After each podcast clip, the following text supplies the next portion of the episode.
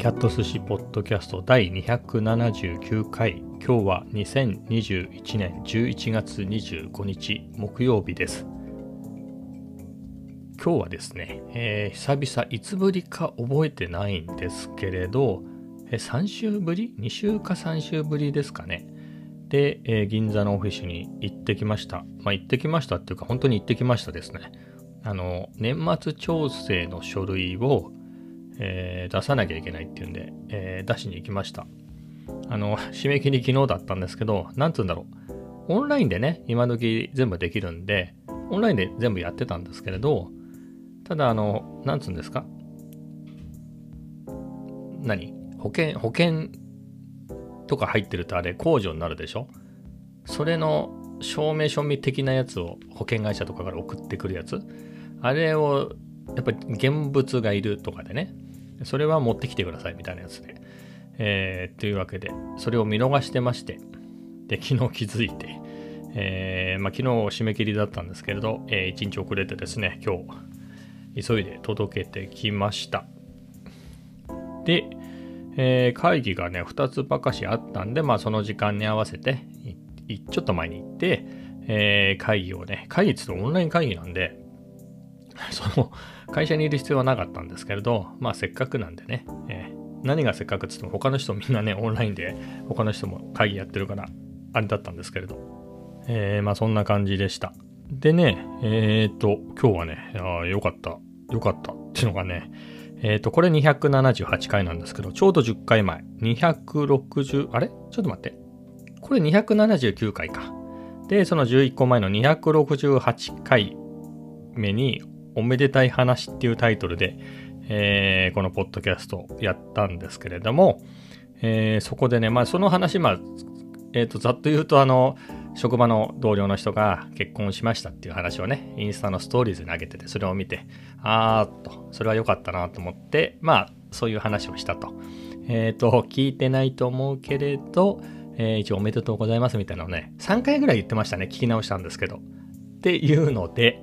えー、直接ね、会う機会があれば、なかなかないんだけど、会う機会があれば、えー、伝えたいと思いますみたいなこと言ってたんですけど、今日いたんですよ。たまたまね、たまたまいたんでね、いやー、これ、無事、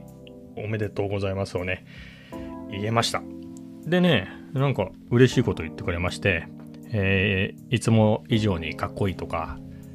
それは言ってないです。が、えっ、ー、とね、なんだろう、僕の Vlog をあのチャンネル登録してくれてるんですけれど、それをなんだろう、ラジオ代わりに、ラジオ代わりにかけたら映像見れないじゃないですか。で、結構映像綺麗なんで、まあ、そこは置いときましょう。置いときますけど、えー、聞いてますよみたいなこと言ってくれたんで、非常に嬉しいなと。ラジオ代わりに聞くなら、これがあるでしょ。これ。ポッドキャストですよ、これ。ね。ということで、えー、これをね、えー、お教えしてですね、お伝えして、えー、聞いてもらえるということなので、あとね、この200、これ聞いてますかね ?268 回ね？これ279もう一回言いますけど、268回目が、えっ、ー、と、あなたに向けたメッセージでございます。それもね、3, 3つか4つの話になってて、2つ目の話題でした。さっき聞いてたら。えー、ということで、えっ、ー、と、改めて、えー、おめでとうございます。でですね、今日は、えー、っと、まあ、会議が終わって、まあ、帰ろうと思って帰ったんですけれど、まあ、一応ちょっとロフトに寄ってみようかなと思って、銀座のロフトに寄って、まあ、見るものもないんですよね。前は、なんだろう、仕事、ちょっと疲れたなって言ったら、ロフトか無地かみたいな、もしくはハンズみたいな、なんだったらはしごするみたいな感じで、えー、いろいろね、えー、見識を広めていたんですけれども、今見てもね、文房具、この文房具いいななんて言ったっても会社に置いとけないし、まあ、そうなるとね、見がいがないなと。ただね、ロフトにはジーンズがあるんですよ。ジーンズね。ジーンズじゃないですよ。メガネの。えっ、ー、と、この間どこでしたっけ？どっかの会社でインサイダー取引じゃないの？みたいなことでちょっと叱られてましたよね。何の会社でしたっけ？あ、思い出した。バルミューダだ。バルミューダ。バルミューダフォン。この間出てね、その時に、えー、携帯事業に乗り出しますみたいな、えー、それで株価が上がったらしいんですけれど、えー、その前に、え株を買い足していたっていうのがね、え、それが不適切じゃないかっていうことでみたいな、えのが急にニュースになっていて、え、まあ僕はその辺詳しくないんで、え、そこをどうとか言いませんけど、まあそのジーンズですよ。ジーンズね、メガネのジーンズに行って、あのー、僕、ジーンズのメガネ使ってて、この今のジーンズの前は、ゾフを2個ぐらい使ってたのかな。で、今はジンズ使ってて、えー、っと、まあ、すごく気に入ってるんですけど、メガネはジーンズ、サングラスはレイバンってね、えー、かけてて、で、最近ね、ほら僕も50なんで、もう近いものは見えないですよ。もう本当に。えー、ちゅうことで、あ、近いものはね、違うな。近いものは見えるんですよ。例えば、今、デスクに座って、目の前が32インチのモニターですよ。えこれは見えますよ、さすがに。だけど、なんつうの？もっと近い距離？例えば、うつ伏せになってスマホを見たら、背骨が折れるぐらいまで、えっ、ー、と、上げないと見えないですね。ピントは合わないです。しかも、50歳なかなか体も硬くなってるんで、あの、かなり、えー、緩い角度で背骨折れちゃうんで、えー、と余計見えないっていうね。えー、ちゅうことで、普通の距離は見えるんですけど、なんだろう、電車とかに乗ってスマホとか見ると、あの、いちいち目、あ、でも見えるな。あ、見えてる見えてる。え、なんで欲しいんだっけ、俺。あ、わかった。カフェとかで MacBook Air ね、あの、固有名詞でいくと MacBook Air、おしゃれな MacBook Air を広げたときに、微妙にね、字がちっちゃいんですよね。やっぱ13インチでしょ？今は32インチの外付けのモニターで見てるからいいけど、それが微妙に見づらくて、ここで何？いわゆる老眼鏡があれば、すごい細かい字にしても、ちゃんと見えるのかなと思って、ちょこちょこ最近ね、チェックはしてるんですよ。うん、もう、メガネ屋に行ったら、えー、老眼鏡をかけるみたいなことをね、で、買おうとは思ってるんですけど、あれもいざ買おうとなると、本物のメガネってちゃんと測ってくれるんですよね。本物、はかちゃんとね、機械、機械中かなんかで測ってくれて、えー、左がいくつで右がいくつですって言うんで、それで、それをベースにどうですか違和感はみたいなので、えー、調整していって、えー、よりくっきり見える方がいいか、えっ、と、なんですか、ちょっと度弱めで、みたいなね、えー、とかそういうので選べるんですけど、なんか老眼鏡いきなり乱暴で、プラス1、プラス1.5、プラス2.0みたいな、もう、あの、お好きに選んでってみたいな感じであって、なんだったらそこに数字が書いてあるから、あの、好きなやつ選んで箱持ってレジに行けみたいな感じになってて、めっちゃ乱暴なんですよね。えでも、しかもまたかっこ悪い。なんかね、それでも精一杯かっこよくしてるつもりらしいんですよ。なんか見てると、リーディンググラスとかなんか言っちゃって、まあ英語でそういうのかもしれないですけど、まあ老眼鏡は老眼鏡じゃないですか。で、それが、まあ、かっこよくしてるつもりらしいんだけれど、まあ、ハズキルーペよりはかっこいいかなっていうぐらいで、いや、メガネとしてそのデザインはどうなのかなと僕はちょっといかがなものかなと思っちゃうんですよね。なので、ちょっとそのメガネはかけられないなと。ちゅうことで、ジーンズで調べてたら、あの、ジーンズ、まあ、ジーンズ、あの、フレームがね、メガネのフレームがたくさんあって、それどんなレンズでも変えられますよみたいなことが書いてあるんですよね。まあ値段、ものによっては値段がね、プラス料金になったりもするんですけど、これ老眼鏡もやってくれんのかなと思って。で、だったらそういうね、あの、もちろんかっこいいメガネで、フレームで老眼鏡を作りたいなと思って。まあ、ジンズではリーディンググラスって言うんですけど、老眼鏡ですよ。老眼鏡。でね、ちょっとね、前から欲しいなと思ってたやつがあって、なんだろう、丸いやつですね。丸いやつ。丸いフレームのやつが欲しくて、意外とないんですよ。意外と微妙にオーバルに、オーバル分かります？楕円にしてたりとか、ちょっとね、勇気が足りないデザインが多いんですけど、もう丸いやつがあって、ジーンズはね、結構あるの。で、元はで言うと、僕サングラスを普通つけるんですね。なんか明るいとこに弱くて。自分は眩しいくせに。自分の頭は光ってるくせに、あの、眩しいのは苦手で、だから目が細いのかなと思うんですけど、ちゅうので、日中外出るときには基本的にサングラスかけてんですよ。ちょっと脱線しますけど、やっぱり50年生きてると、いろいろなところガタが来て、50年生きなくても、多分30年ぐらいで方も来てると思うんですよね。まあ、そういうのを、えー、日々実感して生きている僕からすると、このあの、紫外線？紫外線なんかを目浴び放題じゃないですか、サングラス。まあ、サングラスじゃなくてもいいけれど、その UV カット的なのじゃなかったら、そしたらなんか緑内障みたいなやつになりますよ。うん。なので、あの、若いうちから UV カットはしといた方がいいかなと思います。で、かつ、なんだろうな。サングラス、やっぱ濃いめのサングラスした方がいいなと思うのは、あれ眩しいってと眉間にしわ寄るでしょ？眩しいから。で、それが、やっぱり35、40とかになってきたら、結構シワになってると思いますよ。あの、普通に、そこだけ。だってもうずっと外出て眩しかったら、シワ寄せてる状態だから。やっぱそうならないためにも、あの、濃いめのサングラスは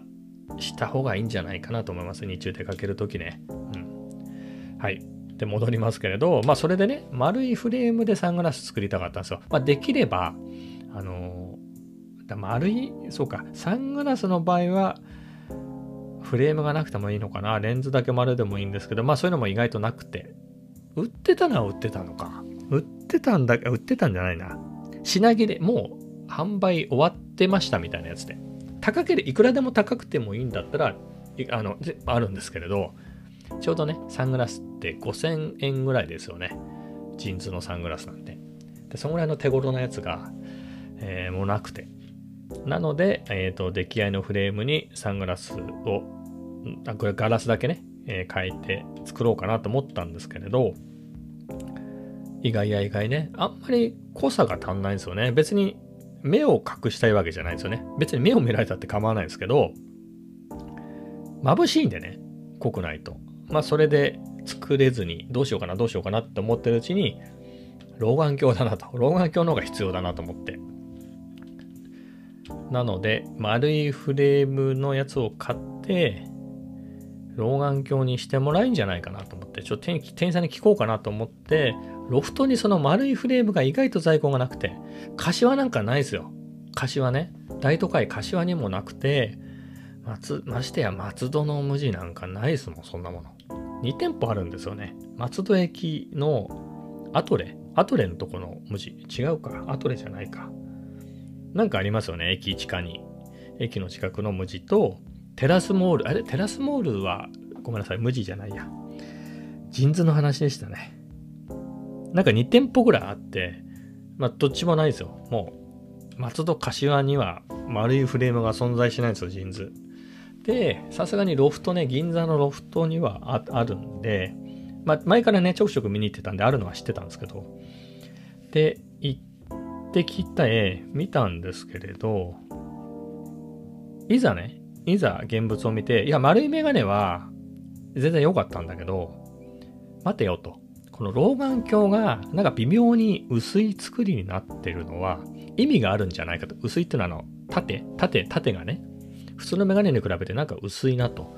で、しかもフレームもがっつりしてない、細めのフレーム、もしくは下側だけはフレームがないみたいな感じの、はずきルーペそうじゃないですか、あれ。上だけフレームがあって下ないみたいな。あれ意味があんのかな？ひょっとして意味があるんじゃないかなと思って、これ丸いのだと老眼鏡見づらかったりするのかなっていう、ふっと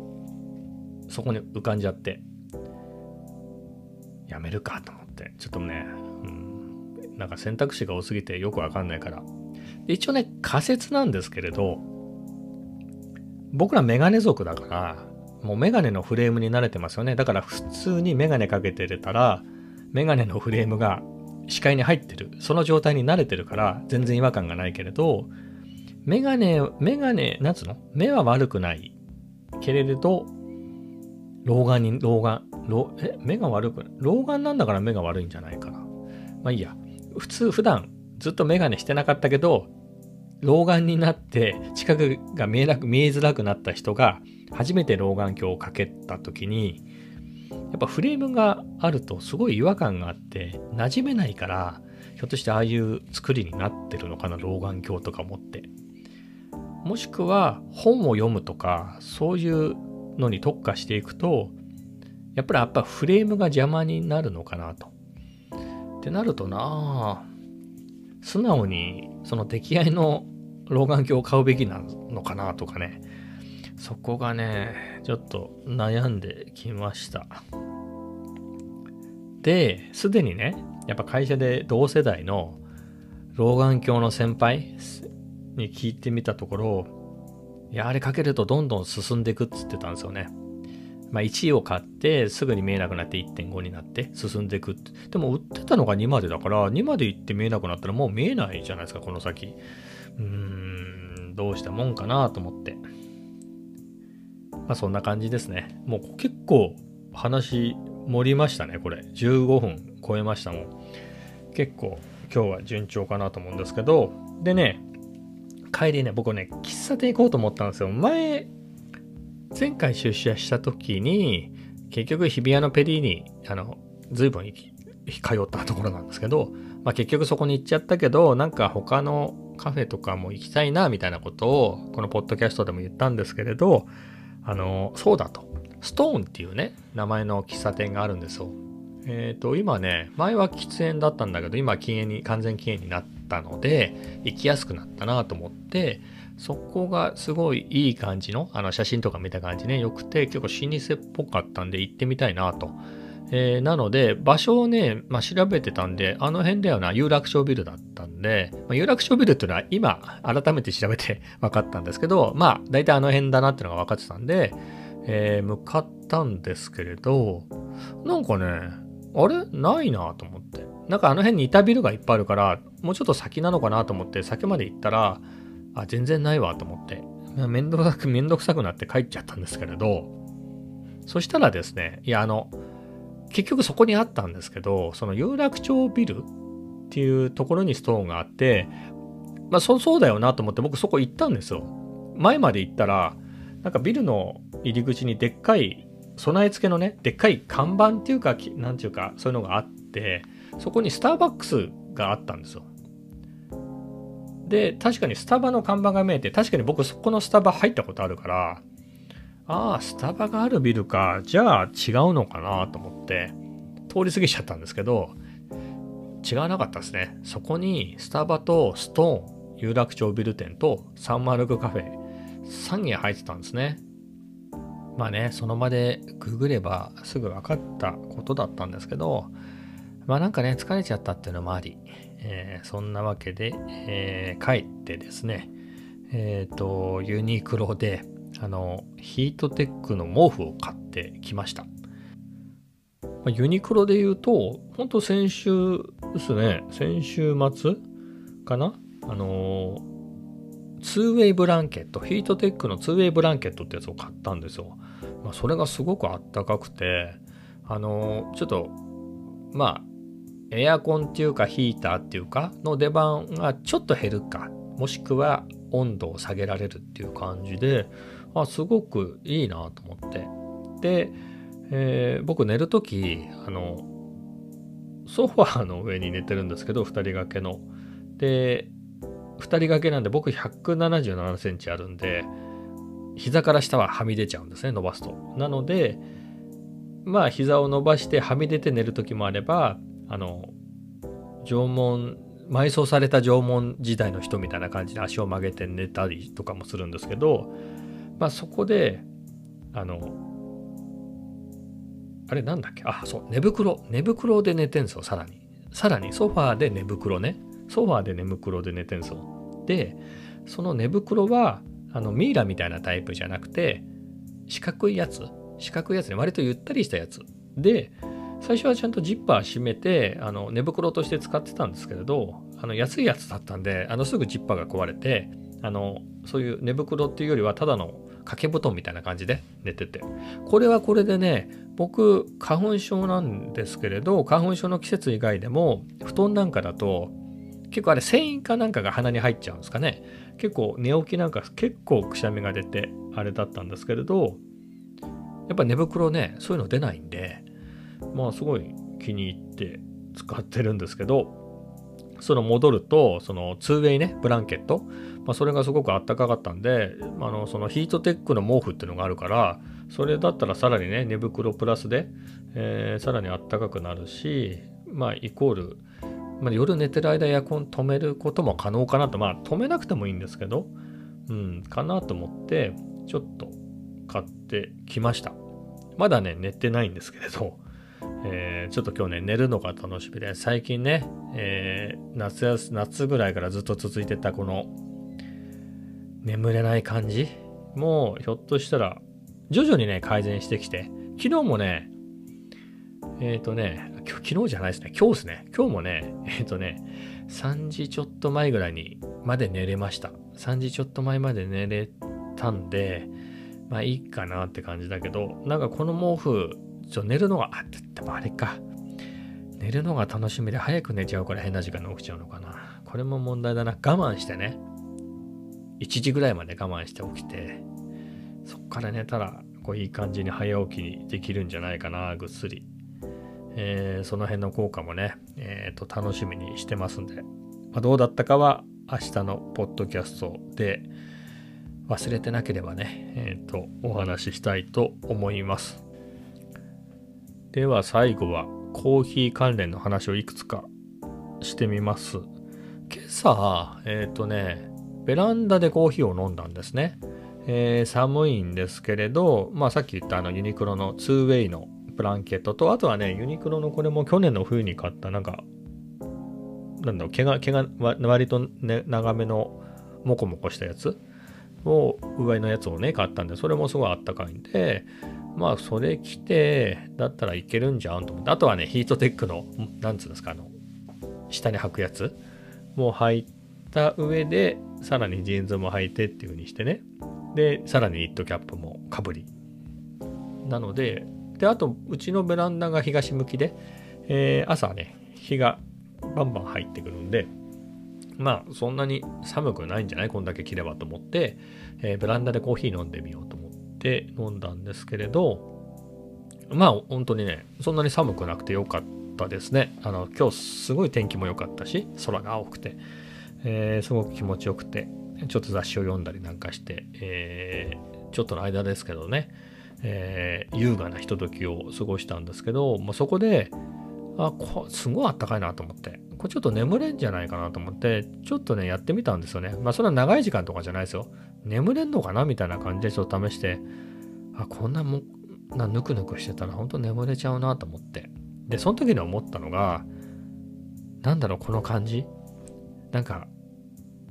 おじいちゃんとか、まあ、おじいちゃんというよりはおばあちゃん？縁側で日向ぼっこしてるおばあちゃんみたいな感じ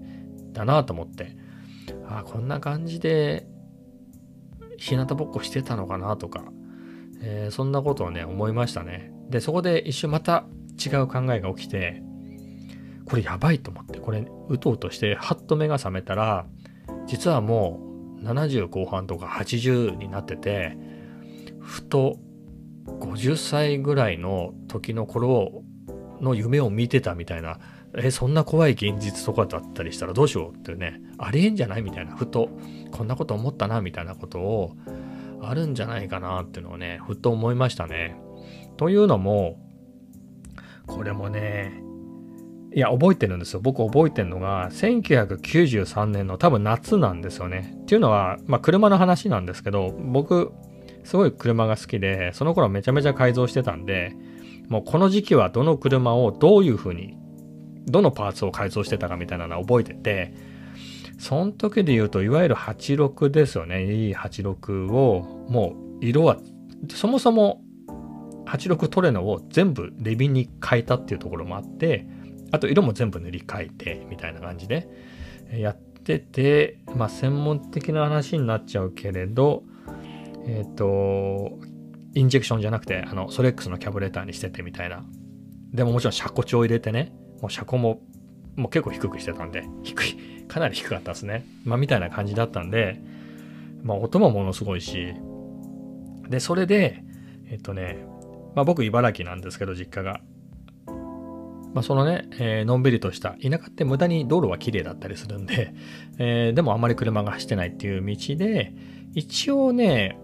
狭い道から大きい、まあそこそこ大きい道に出るんで、一応どうせ車なんか来ないんだけど、一時停止したんですよ。で、その時に、ふっと思ったんですよね。あ、